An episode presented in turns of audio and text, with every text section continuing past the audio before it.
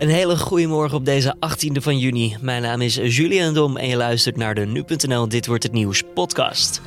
Vandaag begint de inhoudelijke behandeling van de strafzaak tegen Johnny W. Deze man wordt ervan verdacht drie vrouwen te hebben omgebracht. Het gaat om Monique Rosien in 2003, Mirela Mos in 2004 en Sabrina Oosterbeek in 2017. En van die laatste is ondanks verschillende zoekpogingen het lichaam nooit gevonden. Weet je, ook al is het lichaam niet gevonden van Sabrina, dat betekent nog niet dat het niet waar is, zou ik maar zeggen. Dat kan of weer hè, op een andere plek alsnog zijn gedumpt, of dat het is, als het in het water wordt gelegd, dat het is afgedreven. Misschien herkende je zijn stem al, onze rechtbankverslaggever van nu.nl, Joris Peters. Met hem praten we zo meteen verder over deze zaak. Eerst kort het belangrijkste nieuws van nu. De Verenigde Staten bereidt de uitzending voor van duizend extra militaire troepen richting het Midden-Oosten. Dat vanwege de escalerende situatie rondom Iran. De VS maakt zich grote zorgen over het land, vooral vanwege de aanval vorige week op twee olietankers in de Golf van Oman. Volgens de Amerikanen zit Iran hierachter, maar dat land ontkent elke betrokkenheid. De extra troepen waar nu over wordt gesproken worden ingezet voor defensieve doeleinden, al dus de VS. Maar ze zijn ook tevens een antwoord op de agressieve houding van Iran. De TU Eindhoven stelt vacatures voor wetenschappelijk personeel voorlopig uitsluitend open voor vrouwen. Het college van bestuur heeft dat laten weten aan alle medewerkers en studenten. Alle vacatures mogen anderhalf jaar lang uitsluitend door vrouwen worden ingevuld. De Technische Universiteit wil vrouwen het liefst voor een periode van vijf jaar aanstellen. En de maatregel gaat in per 1 juli en moet ertoe leiden dat volgend jaar al 1 op de 5 hoogleraren een vrouw is. Voor iedere nieuwe werknemer komt er bovendien extra budget van 100.000 euro beschikbaar. Dat is voor eigen onderzoek. En ook krijgt elke nieuwe medewerker een mentor. Bij een schietpartij in Amsterdam-Noord is maandagavond een dode gevallen. De schutter is nog op de vlucht, al dus de politie. Iets voor half tien s'avonds werd er geschoten op de Papaverweg in Noord. Het slachtoffer werd zwaar gewond aangetroffen door de hulpdiensten... en ondanks de inzet van een mobiel medisch traumateam... heeft het slachtoffer het niet gered. De politie doet onderzoek op meerdere locaties. Zo werd in Zaandam namelijk een zilverkleurige BMW aangetroffen. Die wagen zou mogelijk gebruikt zijn door de schutter. En in de Canadese stad Toronto zijn maandag vier mensen gewond geraakt bij een schietpartij. Twee van hen zijn er ernstig aan toe. In de stad vond op dat moment de huldiging plaats van de Toronto Raptors, het basketbalteam dat als eerste Canadese club de NBA-title heeft gewonnen. Agenten konden snel twee verdachten aanhouden en daarbij zijn ook vuurwapens aangetroffen. Door het schietincident ontstond een chaotische situatie waarbij vluchtende mensen elkaar wegduwden om in veiligheid te komen. En dan het onderwerp van deze dag, de strafzaak tegen Johnny W. Hij staat vandaag voor de rechtbank van Amsterdam. De inhoudelijke behandeling die begint dan. De 45-jarige man uit Amsterdam wordt ervan verdacht drie vrouwen te hebben omgebracht. Zoals ik al zei, Monique Rosien in 2003, Mirela Mos in 2004 en Sabrina Oosterbeek in 2017. Van haar werd het lichaam ook nooit gevonden. We gaan over deze zaak praten met de rechtbankverslaggever Joris Peters. Collega Carné van der Brink sprak met hem en vroeg wie deze Johnny W. eigenlijk is. Deze man is een, is een geboren Amsterdammer en, en een huisschilder. En uh, ja, die eigenlijk uh, pas echt in beeld is gekomen als, uh, toen hij werd aangehouden voor de verdwijning van Sabine Oosterbeek. Een van de slachtoffers die we in deze zaak gaan, gaan behandelen. Ja, de, zij verdween in de nacht van 7 op 8 maart 2017 in Zuidoost. Ja. Um, haar lichaam is nooit gevonden. Nee, dat klopt. Er zijn wel verschillende zoekpogingen gedaan over waar zij mogelijk zou kunnen zijn. Um, maar, maar elke keer zonder resultaat. Ja, maar hij wordt niet alleen gelinkt aan deze moord, mogelijke moord. Hij wordt ook gelinkt met andere uh, slachtoffers, hè? Ja, klopt. Het gaat om twee zogenaamde cold cases uh, uit 2000, 2003 en 2004. en dat gaat om Mirela Mos en Monique Rosien. En wie waren dat van hem? Hadden ze een link misschien? Nou ja, kijk, de, de, de link tussen alle drie is eigenlijk dat. Uh, aan de, ten eerste is dat uh, Johnny W. De degene is geweest die ze als laatste in leven heeft gezien. In alle drie de gevallen. En het gaat hier eigenlijk ook om vrouwen die tegen betaling seks hadden. hoewel Johnny zegt dat hij niet altijd geld voor ze betalen, maar ze deden wel vaak drugs met elkaar en hadden dan ook seksueel contact. Dus dat is eigenlijk de overeenkomst tussen alle drie. Precies, en dat is uiteindelijk dan ontdekt vanuit camerabeelden. Uh, ik zag iets met een fiets die uiteindelijk gevonden werd. Ja, nou het begint eigenlijk bij Sabrina Oosterbeek. En die, wat je zegt, hè, die verdwijnt in maart. En uh, die, ze zien dan op camerabeelden dat uh, Johnny W. degene is die haar fiets in bezit heeft en die op een dag wegzet. Dus zo komt hij in beeld als verdachte. En dan hebben ze ondertussen zijn DNA. En dat wordt vergeleken met een andere zaak. en dat gaat weer om Mirela Mos. En van die vrouw, dat is nogal bizar, dat, die is in stukken gesneden teruggevonden. Uh, en op een van die vuilniszakken, of in een van die vuilniszakken, zou een stukje DNA zitten van, van Johnny W. Dat moet ik zo uitleggen. Het is een zogenaamd mengprofiel. Mm En een mengprofiel betekent eigenlijk een spoor wat bestaat uit meerdere DNA's. En dan eentje was van die vrouw zelf, een tweede onbekende en de derde is dan Johnny W. En zo is hij in die zaak in, beeld gekomen. En het bizarre is, ze gaan die, die zaak verder onderzoeken. Ze doen nog een keer onderzoek naar de auto van deze vrouw.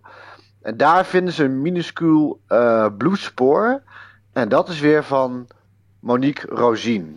Maar ik ben, een, ja, ik, maar ik ben een leek, hè? En ik hoor je over, over DNA-profielen, kleine stukjes uh, van de uh, slachtoffers. Hoe kan het ja. dat er nou ruim 15 jaar, na dato nog steeds DNA kan gevonden worden van de slachtoffers. Dat is toch bizar? Nee, nou op zich, kijk, DNA, DNA wordt altijd, kan altijd gevonden worden. Het gaat meer om de onderzoekstechnieken. En die zijn de laatste jaren zo vooruit gegaan uh, dat ze veel beter zijn in het bepalen van wie dan dat DNA mhm. is. Dus je moet het zien als een vooruitgang van techniek. En daarom zijn veel van die oude moordzaken, die, die worden dan vaak, daarom wordt het ook cold case, zou ik maar zeggen, zo van, alles wordt bewaard. Hè, mogelijk in de toekomst is er beter onderzoeks, uh, zijn er betere onderzoekstechnieken. En zo uh, kan er alsnog een verdachte worden opgepakt en mogelijk zelfs iemand voor worden veroordeeld. Ja, maar in deze zaak is het nog steeds een groot mysterie waar nou die Sabrina Oosterbeek is, hè? Ja, precies. Ja, en dat maakt het natuurlijk moeilijk. Hè? Hoe, hoe kan je nou iemand veroordelen voor een moord als het lichaam niet eens is gevonden? En dat, dat wordt ook wel interessant. Hoe het Openbaar Ministerie daar hè, de rechtbank van gaat overtuigen dat dit, dit degene is die dat heeft gedaan. Mm Ook eh, verder iets opmerkelijks aan deze zaak is dat er nu twee getuigen zijn die zeggen: Johnny W. zit achter de moord van Sabrina Oosterbeek. Uh, ja. ja, waarom hebben ze dit gezegd?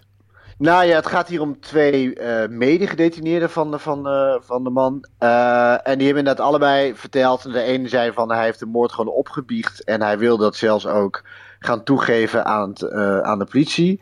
En die andere zegt nee, ik ben hem tegengekomen en wij hebben samen besproken... Uh, gesproken over Sabrina Oosterbeek. En hij zou mij hebben verteld dat zij nooit meer terug zou worden gevonden. Nou, het opmerkelijkste is dat zij ander, allebei een andere plek aanwijzen waar Johnny W. Sabrina dan zou hebben gedumpt.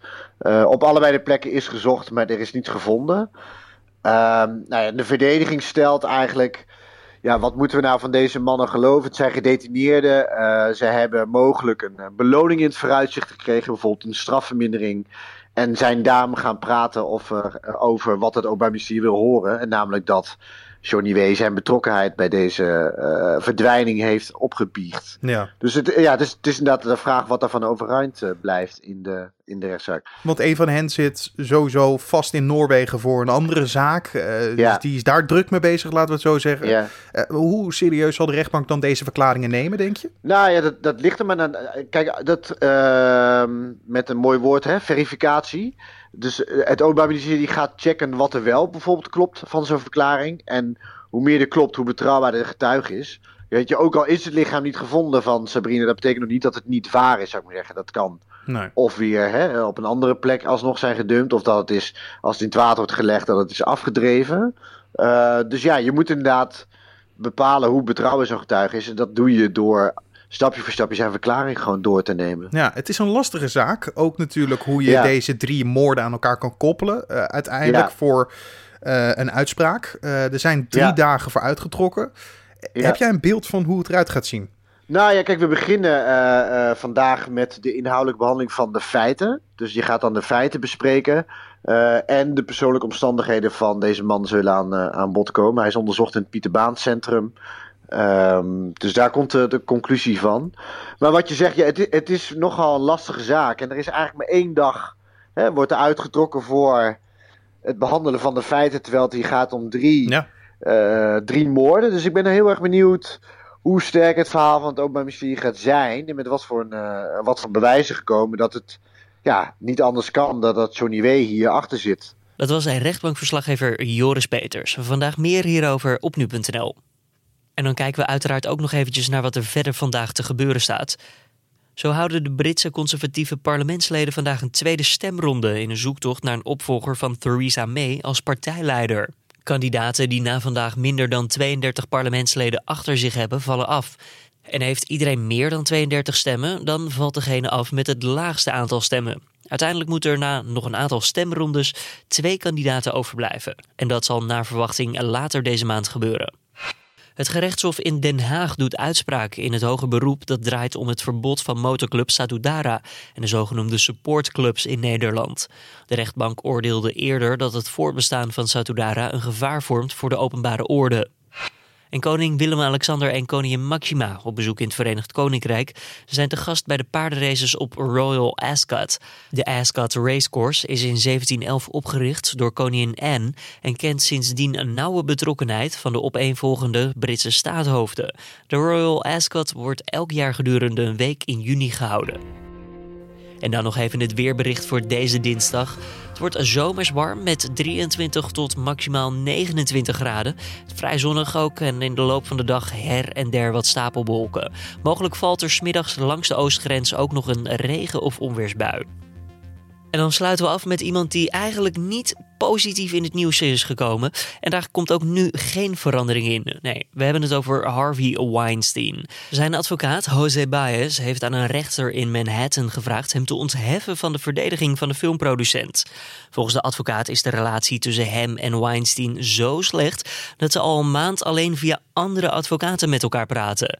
Ook zou Weinstein steggelen over de financiële vergoeding die hij aan de advocaat heeft beloofd en te vaak buiten zijn medeweten om met andere juridische adviseurs spreken. In januari nam Weinstein ook al afscheid van de voorganger van Baez als advocaat. Dat was toen Benjamin Bravman. Dat besluit zou volgens de gevallen filmbaas en de raadsman op vriendschappelijke wijze genomen zijn. Weinstein wordt door tientallen vrouwen beschuldigd van seksueel wangedrag, variërend van ongewenste intimiteiten tot verkrachting. De 67-jarige oud-filmproducent ontkent in alle gevallen dat het om seks onder dwang ging. En dit was hem dan de Dit Wordt Het Nieuws podcast van deze 18e van juni.